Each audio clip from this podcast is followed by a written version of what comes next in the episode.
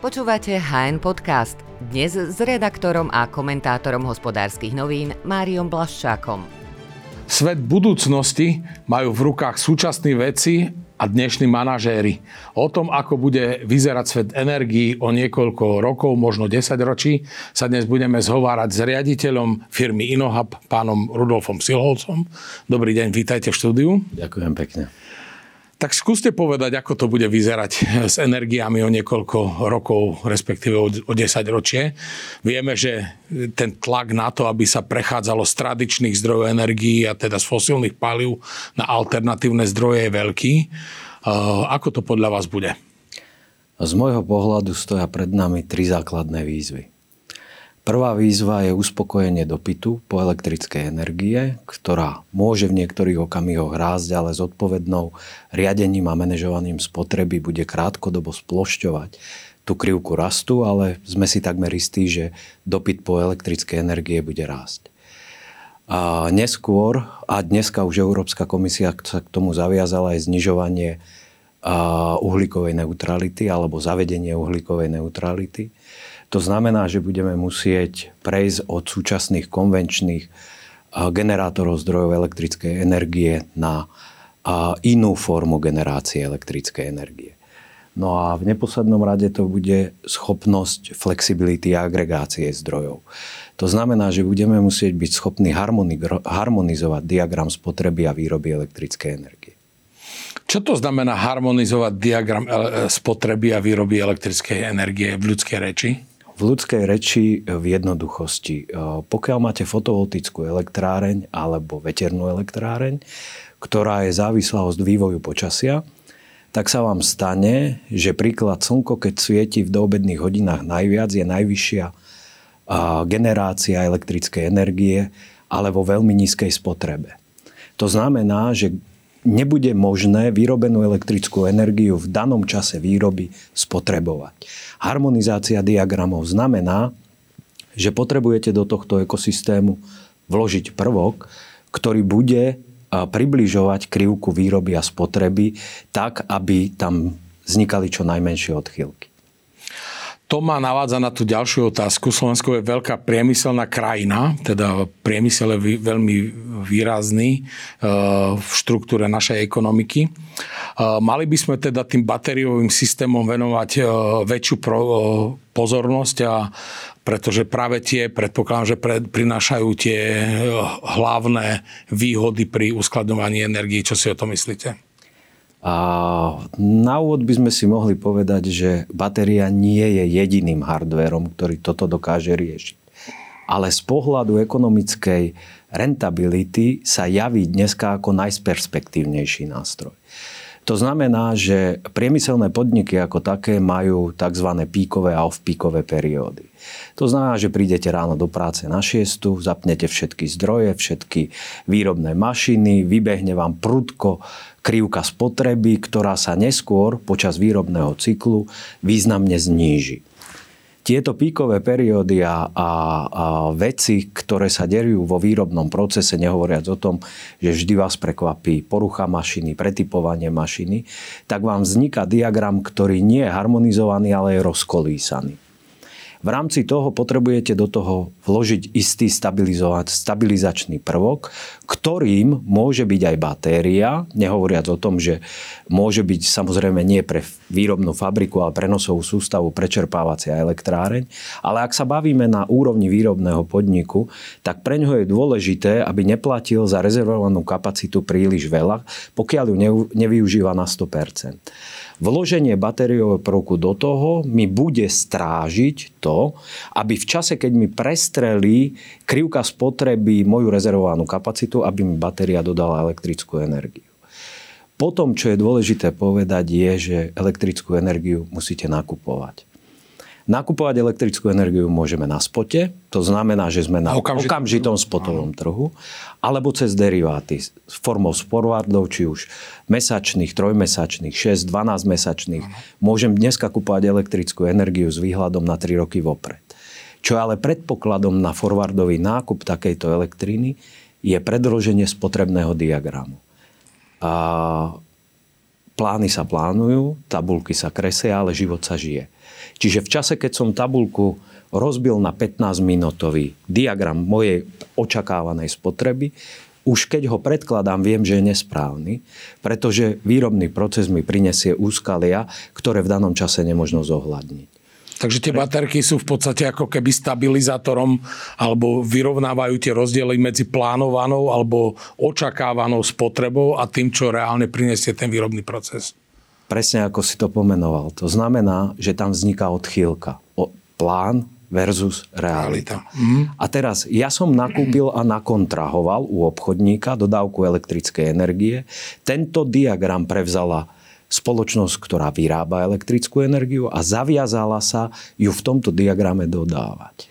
Keďže ona tak nastavila svoje podľa tohto plánu výrobné zdroje, ale moja realita je buď vyššia alebo nižšia, ako som plánoval, potrebujeme mať zapojené prvky v sústave, ktoré túto odchýlku budú dokázať manažovať. A nehovoriac o tom, že batéria dokáže plniť aj ďalšie funkcie. Opýtam sa, že či dokážu E, tieto batériové systémy plnohodnotne ako keby nahradiť aj povedzme takú tú veľkú spotrebu e, priemyselných podnikov, nielen teda domácnosti a čo je k tomu treba. Hmm. A najskôr by som troška uviedol, že batéria nie je zdroj, ktorý generuje elektrickú energiu. Batéria ju dokáže ukladať v čase, keď sa nabíja a vydodať v čase, keď sa vybíja a reaguje na potrebu trhu. To znamená, že batéria ako taká nám nezabezpečí dodávku, pretože tu do, zabezpečí výrobca elektriny. Ano. Batéria nám zabezpečí stabilitu v týchto dodávkach. To znamená, že pokiaľ vložíme batériu o istej kapacite, musíme si uvedomiť, že kapacita a výkon môže byť jednak jednej, ale môže byť aj v inom pomere. A to mi definuje, že koľko hodín v nominálnom výkone tej batérie mi dokáže táto batéria zabezpečiť moje potreby. Čiže asi tak. Uh-huh. Opýtam sa, že e, pre tie e, veľké podniky, povedzme, e, je potreb, sú potrebné zrejme veľké, vysokokapacitné batériové batérie alebo celé batériové systémy. Aké, aké sú tie veci, na ktorých pracujete vy?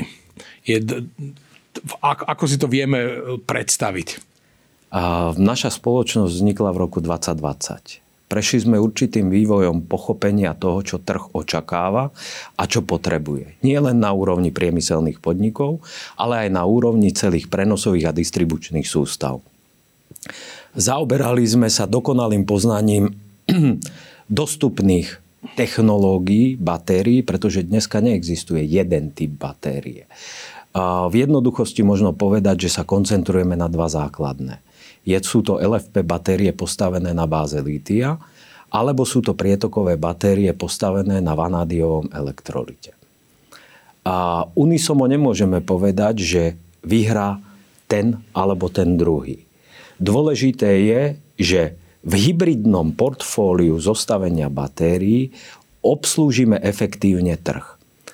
Keďže dneska zdroje lítia vo väčšine prípadov vlastnia Číňania alebo o, spoločnosti z Južnej Kórei, dostupnosť tohto a, a závislosť od týchto dodávok nie je pre Európsku úniu a tým aj pre Slovenskom veľmi želateľná.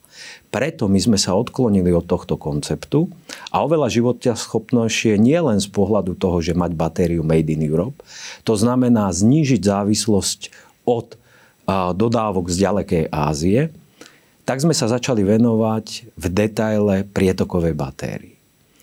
Z dostupných zdrojov môžeme dedukovať, že na začiatku, povedzme 5 rokov dozadu, trh potreboval jednohodinovú batériu. To znamená, kapacita a výkon boli jednak jednej v tejto batérii. Dneska môžeme čítať z dostupných zdrojov, že sa posúvame k batérii 3, 4 a viac hodinovej. Potom sme kalkulovali tzv. levelized cost of storage. Toto číslo hovorí, koľko ma každá megawatt hodina, ktorá pretečie batériou, stojí. Pretože nič nie je zadarmo. Pretože ten capex, ktorý vynaložím v peniazoch, na obstaranie takejto batérie nie je malý.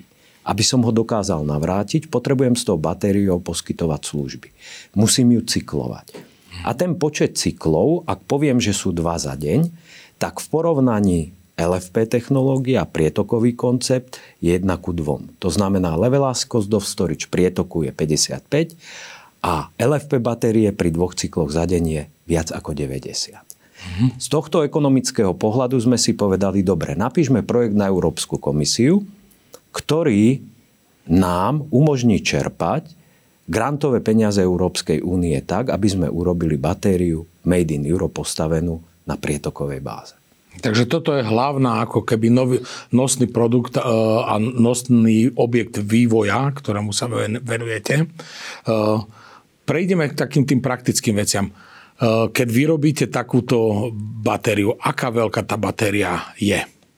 Oh. Lebo ľudia si predstavujú baterky tie, buď také tie maličké, ktoré idú do domácich zariadení, napríklad diaľkový vypínač na televíziu, alebo potom vieme si predstaviť autobatériu, no ale aká veľká je batéria, ak ju potrebujete ako miesto, v ktorom skladujete potreby povedzme energetického závodu, ktorý vyrába betón. Ešte sa vrátim k trom pilierom spoločnosti. Povedali sme jeden, to je prietoková batéria. Ano. Batéria je len aktívum, ktoré mi umožní skladovať.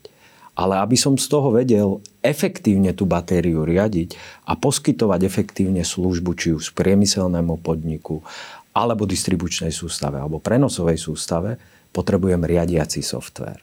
Takzvaný IMS, Energy Management System. Tento riadiaci software je nevyhnutné, aby mal prediktívny algoritmus. To znamená umelú inteligenciu.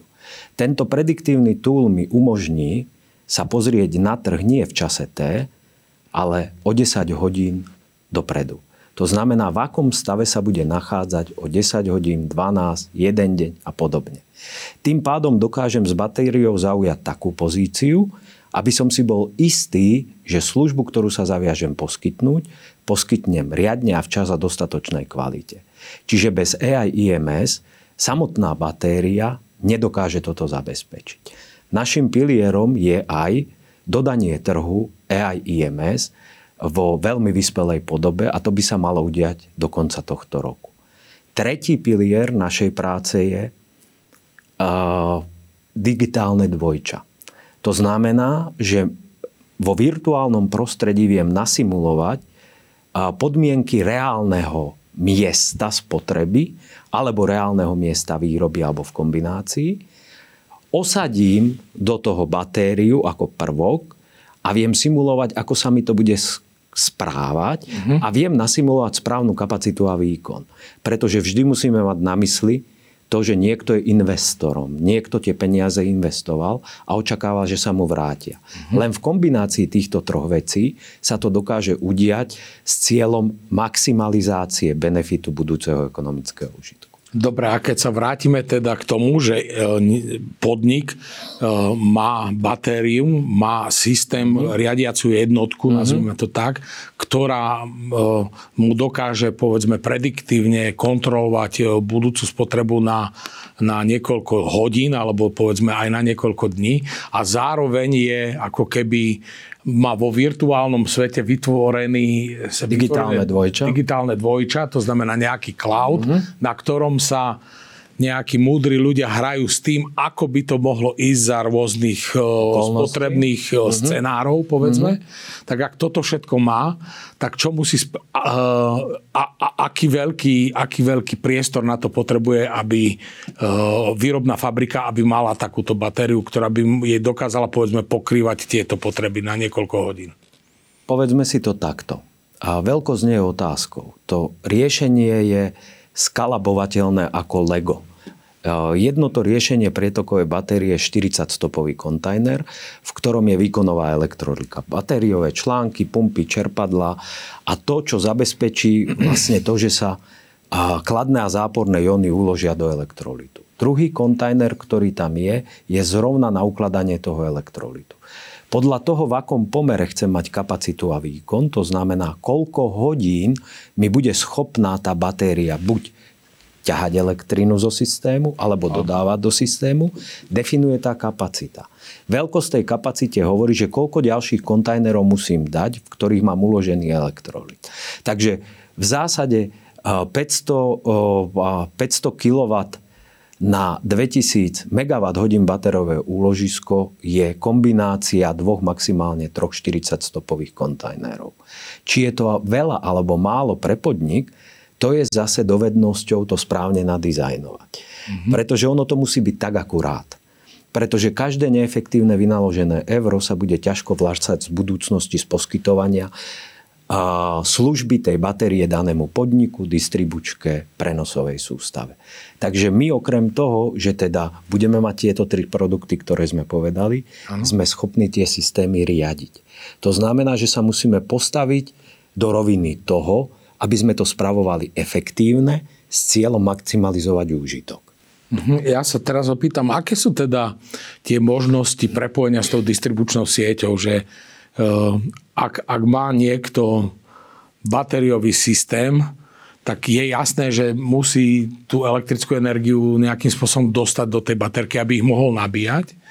Uh, ale existujú, môže nastať taká možnosť, že by vznikol prebytok a z tej batérie by ste uh, by bolo potrebné napríklad tú elektrickú energiu uvoľniť do distribučnej siete?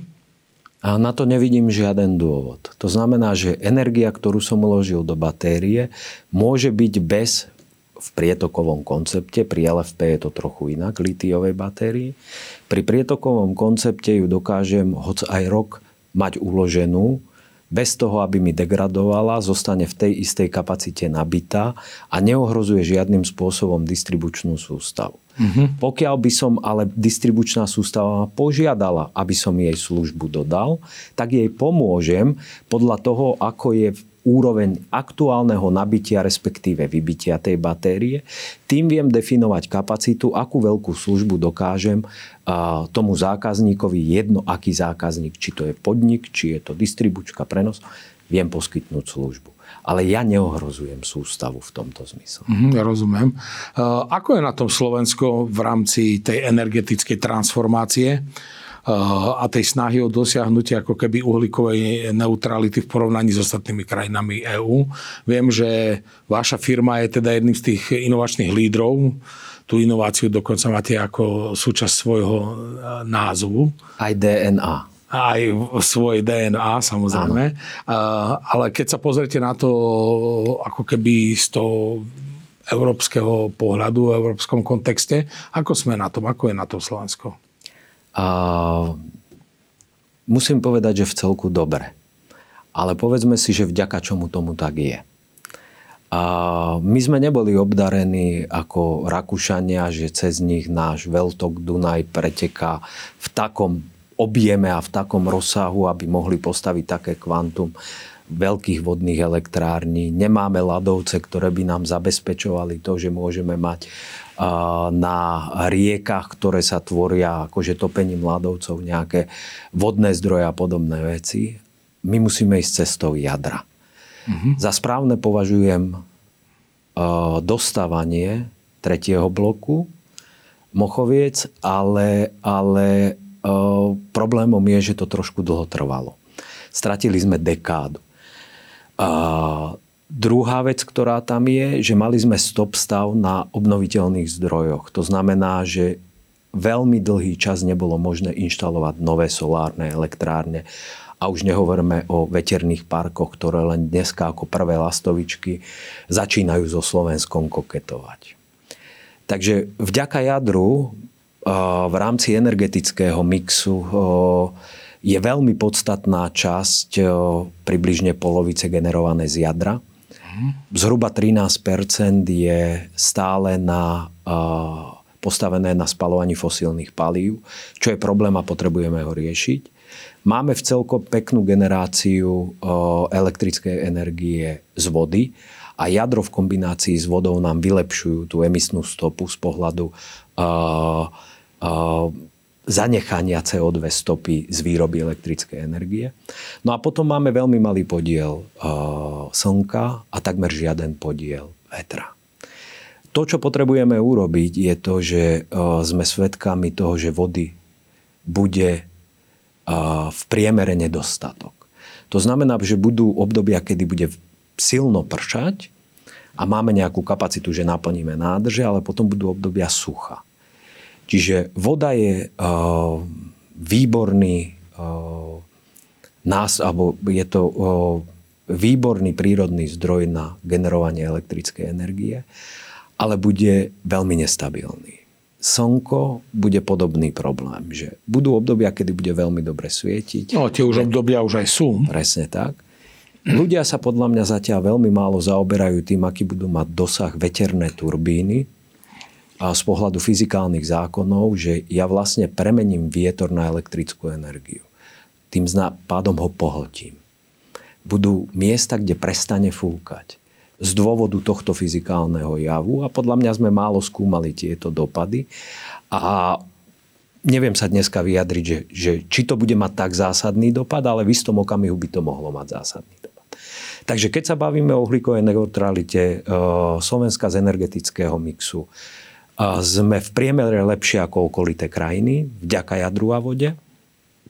Myslím si, že by sme naďalej mali ísť jadrom a mali by sme ísť e, rýchlejším tempom z pohľadu obnoviteľných zdrojov. S tým, že som povedal, že tie zdroje sú volatilné, aj voda čím ďalej bude viac volatilná, slnečné energie sú, elektrárne sú volatilné, potrebujeme vnoriť prvok stabilizácie.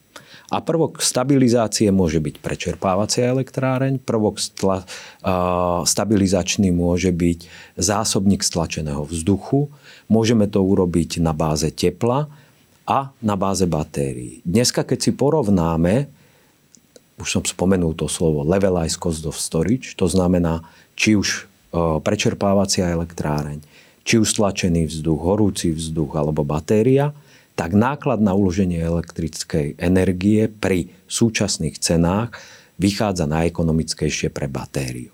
A z toho ďalšieho pohľadu, keď preložím krivku času životnosti batérie, porovnaní LFP riešenia a prietok, tak hovorím, že najnižšia cena je zrovna pri prietokovom riešení za predpokladu cyklovania batérie minimálne dvakrát za deň. Uh-huh. Ako sme na tom dnes s dostupnosťou tých veľkokapacitných batériových úložisk?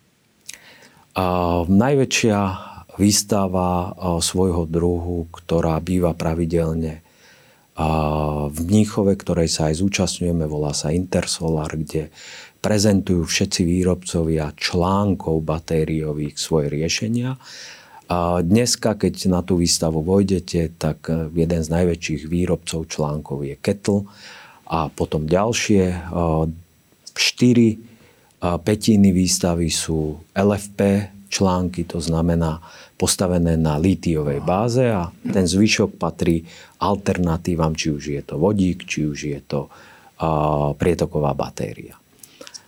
Pokiaľ nakúpime články, kúpime ich buď z ďalekej Ázie, doma ich vyrobiť nevieme, ale vieme ich tu naesemblovať. To znamená, že kúpou tých článkových nahádžeme do modulov, to dáme akože do rekov, urobíme tam nejaký power electronics chladenie, čo je významný prvok, musíme tam dať chladenie a poskladáme batériu ako riešenie.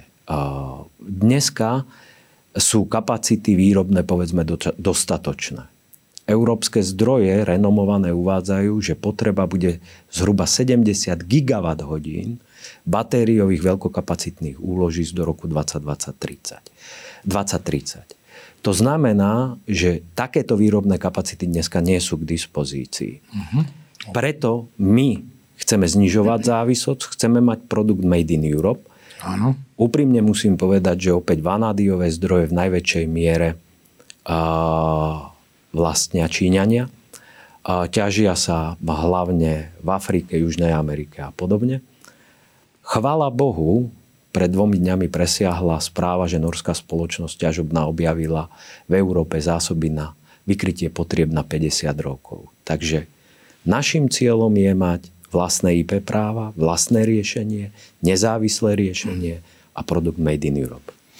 Spýtam sa, veľa sa vraví aj o vodíku ako, ako keby alternatívnom zdroji energie, hlavne pri pohone aut. Keď sa na to pozriete, čo je efektívnejšie, batéria alebo vodík, keď hovoríme o dopravných prostriedkoch? Nie som expertom v elektromobilite a, a okrajovo sa tej téme venujem. Z môjho pohľadu problém je účinnosť. Ono sa to meria takým parametrom, že round trip efficiency, RTE číslo vyjadruje, koľko jednotiek, jednotky príkonu potrebujem na jednotku výkonu. Ak sa bavíme o vodíku, tak tá účinnosť je len 50%. To znamená, straty potrebujem 1,5 násobok zhruba príkonu na jednotku výkonu.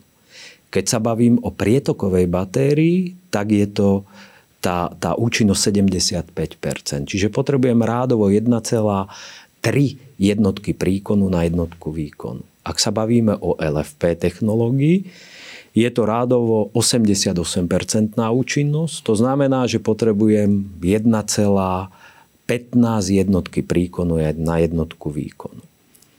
Aby nás toto ale nezmiatlo, lebo to nie je keď cez to preložím krivku času životnosti toho riešenia, tak potom sa to poradie toho efektívneho riešenia z pohľadu recyklácie, likvidácie, obnovovacích nákladov a tak ďalej, to poradie trošku zmení.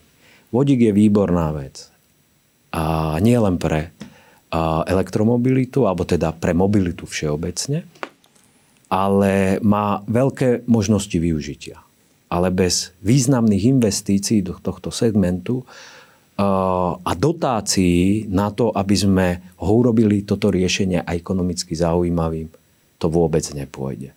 Mám na mysli, je to najmenšia molekula, čiže musím meniť E, ak dneska plyn prúdi, hoď už tam je primiešané určité percento vodíka, neviem, dneska je to možno približne 20% vodíka sa už nachádza akože v, v zemnom plyne, ktorý nám prúdi do domácnosti, je to možné zvýšiť až na úroveň 40 Problém je, že tie potrubia musím zmeniť, pretože tá molekula mi bude unikať z steny, z vary a tak ďalej. Uh-huh. Ďalšia vec, ktorá tam je, že potrebujem ho stlačiť pod vysokým tlakom, keď ho ukladám a možno ukladanie nemusí byť až taký vysoký tlak, ale napríklad pre auto ten vodík, ktorý by som do osobného auta natankoval, je na úrovni 700-800 barov. Ten tlak je ohromný. Čiže musím na to vytvoriť infraštruktúru. Keď hovorím o kamionovej doprave, tam je to okolo 350 barov, kde to nie je až tak významné ale zase manipulácia s tým je to prudko výbušné. Horí to kolným, kolmým plameňom, e, neviditeľným plameňom, ktorý má viac ako tisíc stupňov. Potrebujeme zvládnuť tie základné bezpečnostné prvky. Tie investície, ktoré na to, do toho musíme nastaviť, budú veľmi vysoké a bez grantového, významného grantového elementu tie riešenia bude ťažké komercializovať. Hmm iba že za cenu vysokej inflácie, ktorú na konci zaplatia spotrebiteľ. To znamená, že je to tak, že tie investície, ktoré dneska napríklad aj z plánu obnovy e, sú jedným zo spôsobov, ako by mohli pritiesť do tohto sektora, tak to nakoniec bude, budeme musieť všetci zaplatiť. A obec zadarmo neexistuje. To znamená, vždy niekto na konci musí zaplatiť. To znamená, ak povieme, že vytvoríme partnerstva, a úprimne poviem, že tie partnerstvá sú želateľné. To znamená partnerstva, aliencie e, súkromného a verejného sektora. A kde čas bude týchto grantových elementov, si musíme uvedomiť, že na konci ich zaplatí občan. Čo to ale umožní, je to, že ich rozložíme v čase. Že pre ekonomiku nie je veľmi želateľné to, čo sa udialo minulý rok a ešte aj tento rok, že sme pásme veľmi vysokej skokovej inflácie, lebo to je cenový šok pre všetkých. Mzdy nevedia tak rýchlo rásť z priemyslu a, a teda tej e, ekonomiky, ktorá tvorí hrubý domáci produkt krajiny. To znamená, že ľudia chudobnejú z pohľadu e, kúpnej síly. A ak to rozložíme v čase a preložíme krivku cez či už skokovú, ako hovorím, neželateľnú infláciu, alebo to sploštíme na 3% nejakou správne nastavenou dotačnou politikou, tak e, výsledok z pohľadu povedzme 10 rokov bude rovnaký, že je to v priemere 3%, alebo ak teraz zoberme si 10 rokov dozadu, inflácia bola takmer nulová alebo na úrovni 1,5. Veľmi nízka, no. Dokonca ECBčka mala problém dosiahnuť Pres, infláciu z Presne tak. A to tiež nie je dobré. Ale zaplatili sme za to daň, že dneska sme sa dostali do inflácie 15 a 20 a možno v niektorých krajinách viac. Čiže zase to obdobie, no. to obdobie pominie to obdobie pominie, zase bude nízka inflácia. Keď si to spriemerujem, tak to bude 3%. Ale dôležité je, aby sme sa tým cenovým skokovým šokom vyhli. A to treba harmonizovať správnou dotačnou politikou. A ak sme presvedčení, že riešenia batérií, vodíkov, obnoviteľných zdrojov sú správne, tak rozumne alokujme tie zdroje, aby sme tú krivku dostali do tejto podoby. Skúsme sa ešte pozrieť na to, že akú vnímate vy konkurenciu na, na trhu na Slovensku alebo povedzme v regióne Strednej a Východnej Európy. Čo sa týka prietokových batérií, dneska je úspešne a overene nainštalovaných po svete niekoľko veľkokapacitných stacionárnych úložísk. Ako to dneska už sa stalo zvykom, v Číne najväčšie úložisko, ktoré má 300 MWh. To je obrovská vec porovnaní to, čo robil Elon Musk v Austrálii a zhorelo mu to, lebo to neuchladili, bolo viac ako gigawatové úložisko na báze LFP batérií. Čiže naozaj to vie mať obrovské rozmery tie úložiska. Pardon, už mi otázka. Zvrátim. Že aká je tá konkurencia? A, čo sa týka konkurencie, tak ako som povedal, Čína sa veľmi intenzívne prietokovému konceptu venuje, ktorý je našou základ, alebo našim základným pilierom. Potom existujú spoločnosti v Nemecku, v UK, čo sa týka Európy, ktoré dneska uvádzajú a inštalujú na trh existujúce prietokové batérie na báze vanádiového elektrolitu. Vzhľadom na to, že my máme tu privileč, ten benefit toho poberať nadštandardnú grantovú schému v objeme cez 20 miliónov, tak našou povinnosťou je priniesť na trhu riešenie, ktoré je state of the art. To znamená najvyspelejšie. My dneska sme otestovali uh, náš prvý článok, ktorý budeme teraz rozširovať na väčšiu jeho kapacitu a do konca roku plánujeme uviesť prvý náš vlastný demonstrátor tejto batérie, ktorá má mať vyspelejší batériový článok ako táto konkurencia. To znamená, sme v konkurenčnom prostredí, poznáme tie spoločnosti, ale dneska sa neohrozujeme navzájom, pretože tá krivka potrieb batériových úložísk tak prudko rastie, že tie kapacity sa budú musieť významne dobudovávať. A pre nás a pre Slovensko a nás ako spoločnosť je dôležité, aby sme nezaspali a takúto výrobu, ktorú spa- plánujeme spustiť do ostrej prevádzky v 2026 roku, tu na, na Slovensku ako produkt Made in Europe. Uh-huh. Je to niečo, čo môže v, teoreticky v horizonte desiatich rokov postaviť firmu na piedestal toho, čo sa tu bude diať, povedzme, za 10 rokov v, celej regio- v celom regióne Strednej a Východnej Európy? Tak, taká je ambícia piedestál alebo svetý grál. Áno, áno, áno. áno. Najví, na, na to biedna pozíciu. A, Američania to nazývajú, že Big Hairy Day shows goal. To znamená veľký nabubralý cieľ, ktorý je takmer nemožno dosiahnuť. Presne tak, ako si ho povenoval, ho máme nastavený. Pretože to nám ukazuje cestu, ktorou ísť a hoď sme malé Slovensko, na svete je veľmi veľa vedátorov, naši ľudia sú veľmi šikovní, veľmi zdatní a už uviedli na trh v iných spoločnostiach reálne takéto riešenie, nasadzovali ich do praxe, operovali. Čiže v týme máme veľmi dobré know-how.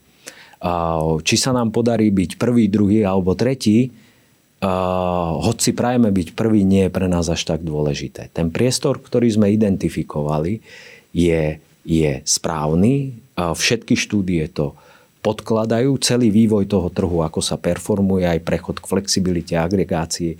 Všetko nahráva k tomu, že budeme potrebovať viachodinové riešenia a tá prietoková batéria toto umožňuje. Čiže áno, nás ako Slovensko môže postaviť keď už nie na vrch, tak naroveň vyspelých krajín tak, aby sme boli schopní povedať, že áno, aj my takýto produkt máme, vieme ho urobiť a vieme s ním poskytnúť to, čo sa od neho očakáva. Na záver mám pripravených niekoľko takých jednovetných otázok, teda otázok, ktoré si vyžadujú len výberovú odpoveď. Baterky alebo vodík? Pre mňa baterky, ale rozlišme prosím prietokové baterky. Takže prietokové baterky. Futbal, futbal alebo hokej? To je ťažká otázka. Hrával som dlhé roky futbal na v celku vysokej úrovni, ale dnes milujem hokej. Pivo alebo víno?